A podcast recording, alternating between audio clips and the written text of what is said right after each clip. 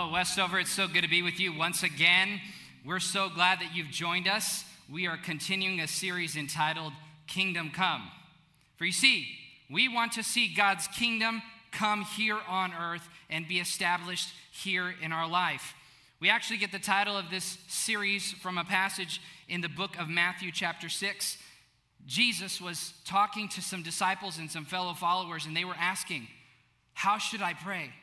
And as you know, Jesus started off by saying, "Our Father in heaven, hallowed be your name." And then he goes on into verse ten. He says this, "Your kingdom come, your will be done on earth as it is in heaven." I truly believe that God just doesn't want to have us experience his kingdom when we're in heaven, but he wants us to experience his kingdom here on earth, here and now. And I believe that many of us, we need to experience God and his authority come rule in our life and in our affairs. And so I just want to invite you as we continue this conversation to say to God, "I need to experience you in this mighty, mighty way." As I was preparing, I began to think about uh, movies that I really like. And as some of you know, I love epic movies. I love epic movies. I love Braveheart. I love Gladiator. I love the Star Wars vid- movies. I love the, the Lord of the Rings trilogy. I, I love all of those epic stories. And there's something about those stories that stirs something within me. And I began to think about another story that I really like that comes from the, from the movies. And it's the story of King Arthur. For you see, King Arthur, he lived in Camelot. And he had knights. And those knights would sit around a round table, and they would talk about how they're going to work together to conquer and to protect the land. But one of the things that I noticed about King Arthur's table is that the only people who were welcome there at the table were people who had pledged their allegiance to him. No one else was welcome into that table and into that space. And I began to think about God. And what I realized is that God is kind of like King Arthur. If we're willing to pledge our allegiance, he's willing to give us a seat at his table. But his table is much larger than King Arthur's. It's much larger, and it can accommodate each one of us. And so today I've titled our conversation, "Welcome to the King's Table." Welcome to the King's Table. God wants to welcome us to his table. In fact, when we look at Psalm chapter twenty-three, verse five, it says this, "You prepare a table before me in the presence of my enemies. My cup, you anoint my head with oil, my cup overflows." God wants to see that we're going to set a table for him, that we're going to get the opportunity to see him work and move. And so with that in mind, I want to invite you to join me in Second Samuel chapter nine. We're going to look at the story of two friends, David and Jonathan. David, he was a shepherd. And all of a sudden, he makes friendship with Jonathan. And the thing that's interesting about this story is that David and Jonathan should have been enemies. They should have been enemies because Jonathan was the king, was the king's son. He was the son of the king at the time, King Saul. But I want you to look at this story, and I want you to pay attention to how God works in this relationship. So fast forward a couple years, King Saul is still on the throne. And then all of a sudden, a warring tribe, the Philistines, come in and they kill King Saul and all of his sons. And then right at that moment, King David becomes the king. He ascends to the throne. But what happens in all of that is that as King David is going along, he's been the king for a little while, and then all of a sudden he remembers his friend Jonathan. And what's interesting about the story of David and Jonathan is that even in spite of the fact that they were supposed to be enemies, Jonathan pledged his allegiance to David because he knew that David was going to be the king. But as David was sitting on the throne, he began to think about his friend Jonathan and the pledge they had made to, together to be friends forever. And so I want to invite you to join me in Second Samuel chapter nine, verses one and following. Open up your Bible, open up your Bible app, open up your Westover app. Let's look together. Verse one, David asked, "Is there anyone still left in the house of Saul to whom I can show kindness for Jonathan's sake?" Verse two, "Now there was a servant of Saul's household named Ziba." Verse three, "Ziba answered the king, 'There is still a son, Jonathan. He is lame in both feet.'" Verse four, "Where is he?" the king asked. From this story, we're going to look at it a little bit more in, in, in a little closer detail. But from this story, we see an insight about King David, but we also get an insight about how God works with us. And here are three truths that I want to share with you about the king and his king and the king's table. The first truth is this, is that the king, he will search for you. The king, he will search for you.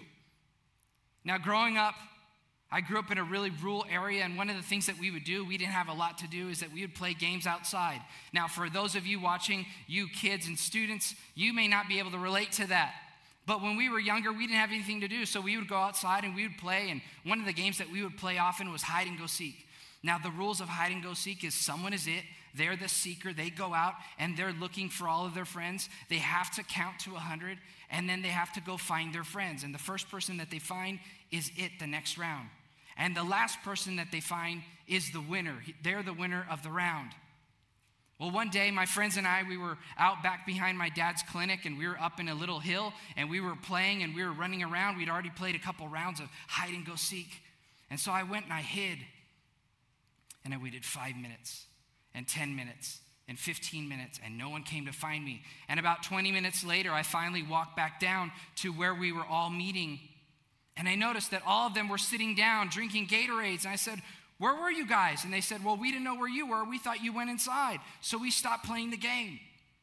In that moment, I felt like a winner, but I also felt like a loser because no one came to find me. No one came to tell me that the game had ended. And I was thinking about all of you, that sometimes in life we feel, we feel like we're overlooked or that we're forgotten. But the truth is, is that God will search for us. God will search for us. For some of you today, you feel like you're in a relationship with your spouse or a significant other, and all of a sudden they've lost interest. Maybe you were the go-to person at your job, and the boss would always tap you on the shoulder for a project, but all of a sudden you feel like he's not looking for you anymore. For others of you, you have been in a friendship with someone, and you've been friends for months or even years, and all of a sudden something happens, and now they've dropped you, and you don't know what happened. They've ghosted you, and you don't know what is going on. Well, I want to reassure you today that God is always looking for you. He is always seeking for you. He is always looking to find you. In fact, Jesus tells us a story in Luke chapter fifteen. He talks about a shepherd who had a hundred sheep, and one of the sheep runs off. And the Bible tells us that the shepherd leaves the ninety-nine to go find the one. This is what it says in Luke fifteen seven. "I tell you that there will be more rejoicing in heaven over one sinner who repents than over ninety-nine righteous persons who do not repent." The truth is, is that God will go seek you. He will go looking for you. He will hunt you down to give you the very best of himself. He wants you to experience relationship. He wants to pull you back in. The shepherd king will leave the ninety-nine to find the one every single time. God in heaven, he will leave the ninety-nine to come and find you. So I don't know where you're at today. Maybe you feel like you're far away from God. Maybe you feel like you've been forgotten or overlooked. God is coming after you. He is seeking you. He wants relationship with you. Ezekiel thirty-four verses eleven and twelve says this, "For this is what the sovereign Lord says, I myself will search for my sheep and look after them. As the shepherd looks after his scattered flock when he is with them, so I will look for my sheep. I will rescue them from all the places where they were scattered on a day of clouds and darkness." What I love about this verse is it's telling us that God is going to go seek for us, but he's also going to look for us from the places where we're scattered on days of clouds and darkness. Now, I know some of you, you feel like you're in a day of clouds and darkness. God is coming after you. He is seeking after you. He is looking to go find you because he wants relationship with you. And so today, I want you to know that he's looking for you. And I want to give you an opportunity to be found by him. It's by deciding to say yes to Jesus. And at Westover, making a decision to follow Jesus is as simple as A B C. It's saying, A, I acknowledge that I need Jesus. B, I believe in my heart that him dying on the cross was enough to pay for my sins. And C, I'm going to confess with my mouth from my heart that I need him to save me. And so I'm going to extend an opportunity to you. Maybe you're here and you're watching and you feel like you're without hope. Maybe you feel like you have been in a game of cosmic hide and seek and you can't seem to see where God is. Well, he's looking for you and he wants relationship with you. And so if you're in that place, I want you to pray this prayer with me. Say, Jesus, I need you. I feel lost. I feel forgotten. And I need to see you as the shepherd king, looking for the one, the lost one, looking for me. I confess that I'm a sinner in need of a savior. And I ask you to save me, to seek for me, and to save me, to give me a hope and a future in these dark days. In Jesus' name, amen. If you made that decision today, if you said that prayer, I want to congratulate you. God has found you today. You have found him. And I want to invite you to text the words New Life to the number on your screen or click on the link. We want to hear from you. We want to encourage you. We want to help you advance in your walk with Jesus because he is searching for you. But he just doesn't want to find you. He actually wants to advance you, which leads me to the second thing, the second truth about the king and his table. Number two, the king, he will elevate you. He will elevate you. Verses five through eight say this. So King David had him brought before, brought from Lo Debar. When Mephibosheth came to David, he bowed down to pay him honor. David said, Mephibosheth, at your service, he replied. Don't be afraid, David said to him. You will always eat at my table. Mephibosheth bowed down and said, what is your servant that you should notice a dead dog like me? The truth is, is that Mephibosheth was in a place of isolation. He was in Lo Debar. And most biblical scholars tell us about Lo Debar that Lo Debar was a place that no one wanted to live. It was a ghetto. It was a place where people would go to be forgotten. In fact, the word Lo Debar means a place of no pasture, no word, no communication. It was a place where he was cut off. What we need to remember about Mephibosheth is that he was a prince at one time. He was the grandson of the king. He had all of the king's riches available to him. But in one moment, because his grandfather and his father passed away, everything was gone. He had to go live with someone else because he was lame and he was crippled. In fact, I started thinking about another movie that I watched when I was growing up, and it's the story of Rudolph the Red-Nosed Reindeer. I grew up watching that movie, and if you remember that movie, just put a hand up in the comments. Let us know that that's a movie that you used to watch as well. But there's one scene in that movie where Rudolph and his friends, they go to this island, the island of misfit toys, the island where the toys that weren't wanted, where they were forgotten, were sent. They were banished. They were sent away. And Rudolph and his friends are having a conversation with one of the toys there, and that toy is telling them the story about how they're forgotten, and they're just waiting for someone to love them and to come find them. And I was sensing in my heart that many of us, we feel like we're on the island of misfit toys. We feel like we've been forgotten. We feel like we've been overlooked. We feel like no one is looking for us, that we're an outcast, that we're set apart, that we're, we're forgotten, that we're not worth anything. But the truth is, is that God wants to elevate us. For you see in this passage, Mephibosheth comes in, probably very slow, and he bows before the king. And what you need to understand is that Mephibosheth was crippled in both of his feet, so bowing down low was a hard thing, but he knew that as the grandson of the former king, he had to go before the throne of the king, not sure how the king was going to respond, because the king had the right to take him out. But what does King David do? He says, stand up, Mephibosheth. Don't be afraid. You're going to sit at my table. The truth is, is that God wants to do the same for us. He wants to elevate us. He wants us to fully experience him. But often we have to get over this mindset that we are a dead dog, that we are overlooked, that we don't have worth, that we don't have value. And I know some of you are facing that in your own mind and heart. You feel like, I can't go to the king's table because I'm not worth it, because I'm lame and I'm broken. I've got things in my life that I can't overcome. Well, God is saying, I'm willing to overlook those disabilities. I'm willing to look overlook those struggles. I'm willing to overlook the things that you think are a barrier between you and me. All you have to do is come to my table. In fact, David, he struggled with this idea as well. In Psalm eight four, he says this, "What is mankind that you are mindful of them? Human beings that you care for them." King David had this question for God. But here's the response, is that when we come before the King of Kings, he wants to elevate us. Even though we bow in reverence to him, he's saying, you don't have to be afraid. I'm a good father. I'm a good king. I'm going to elevate you.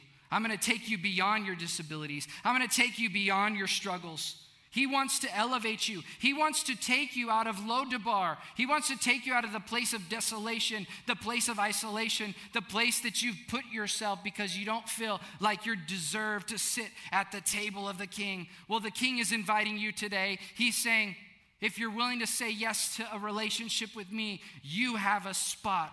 You have a seat at my table. So number one, the king will search for you. Number two, he will elevate you. And number three, the king will restore you. The king, the King of Kings, God in heaven will restore you. Verse seven says this, "Don't be afraid," David said to him, "for I will surely show you kindness for the sake of your father Jonathan. I will restore to you all the land that belonged to your grandfather Saul, and you will always eat at my table." Verse eleven says this, "So Mephibosheth ate at, at David's table like one of the king's sons. And Mephibosheth lived in Jerusalem because he always ate at the king's table. And even still, he was lame in both feet." God wants to restore. He's searching for you because he wants to elevate you. He wants to lift your chin. He wants you to see that he is good and that he is faithful, even in this situation, even in this season that you're facing. But he also wants to restore some things to you.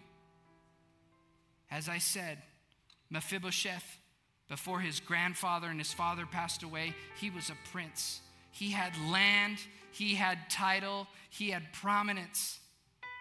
But in one moment, all of that went away. And in those times, what would happen is that the ruling king would then absorb and assume all the land that belonged to the former king. But King David remembered the promise that he had made to Jonathan, that he would always take care of his family, because Jonathan had promised to always take care of King David's family. They had made that covenant and that oath. And because of that, God prompted King David to say to Mephibosheth, "I'm going to give you back everything that belongs to your grandfather, all the land. And in fact, I'm going to put Ziba, King Saul's servant, in charge of that land. And all of the proceeds that come from that land will be there to take care of you. But you, Mephibosheth, you, you're going to sit at my table." So Mephibosheth didn't even live in the land where, where he was entitled to that land. He actually lived close by to the king. And I began to wonder, what if God is saying, you're far away, but I want to bring you close. I want to bring you close. I want to bring you into my presence. I want you to experience my protection. I want you to experience my provision. God wants to prepare a table before you. Listen to what verse seven says. "I will surely show you kindness for the sake of your father, Jonathan. I will restore to you all the land that belonged to your grandfather, Saul." God gave him a seat. God restored, but he also gave him a seat at the table. Now, many of us, we feel like we're kids at the kids' table. We feel like we're grown up and we deserve to be at the adults' table. But we're at the kids' table where all they serve is P B and J's and Maybe some of you enjoy P B Js, but most of the time, if they're steak and potatoes, that's what you want. You don't want P B and Js. You want something that's upgraded. Many of us who are here today, we feel like we're at the kids' table. We feel like we're left out. What God is saying to us is, I have a seat at the table for you. You and I, if we say yes to God, we have a permanent invitation at the King's table. You're invited to the King's table.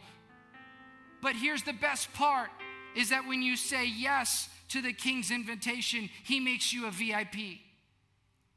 I want to leave this thought with you. If you R S V P to God, God will make you a V I P.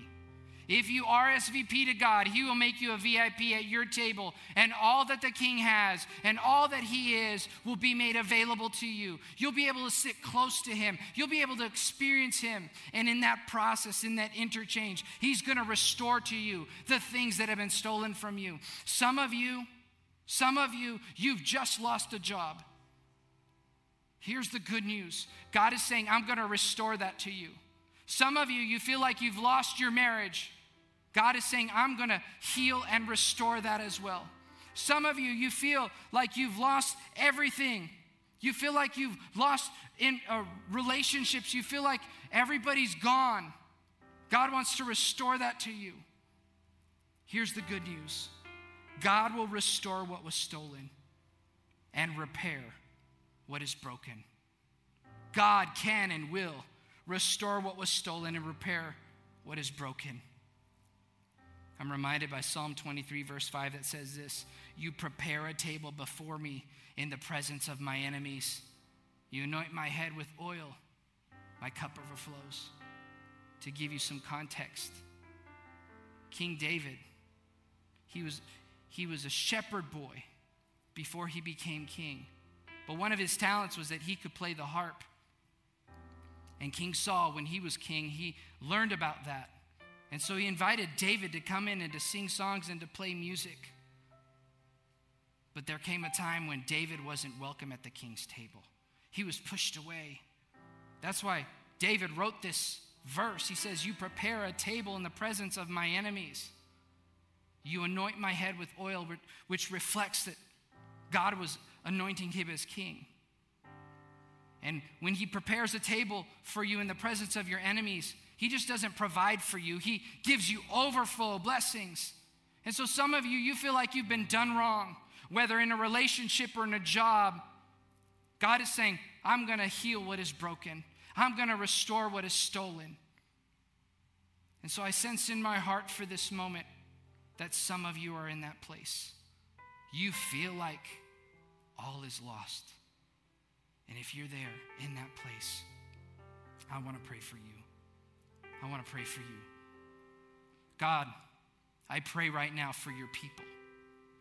They feel overwhelmed. They feel forgotten.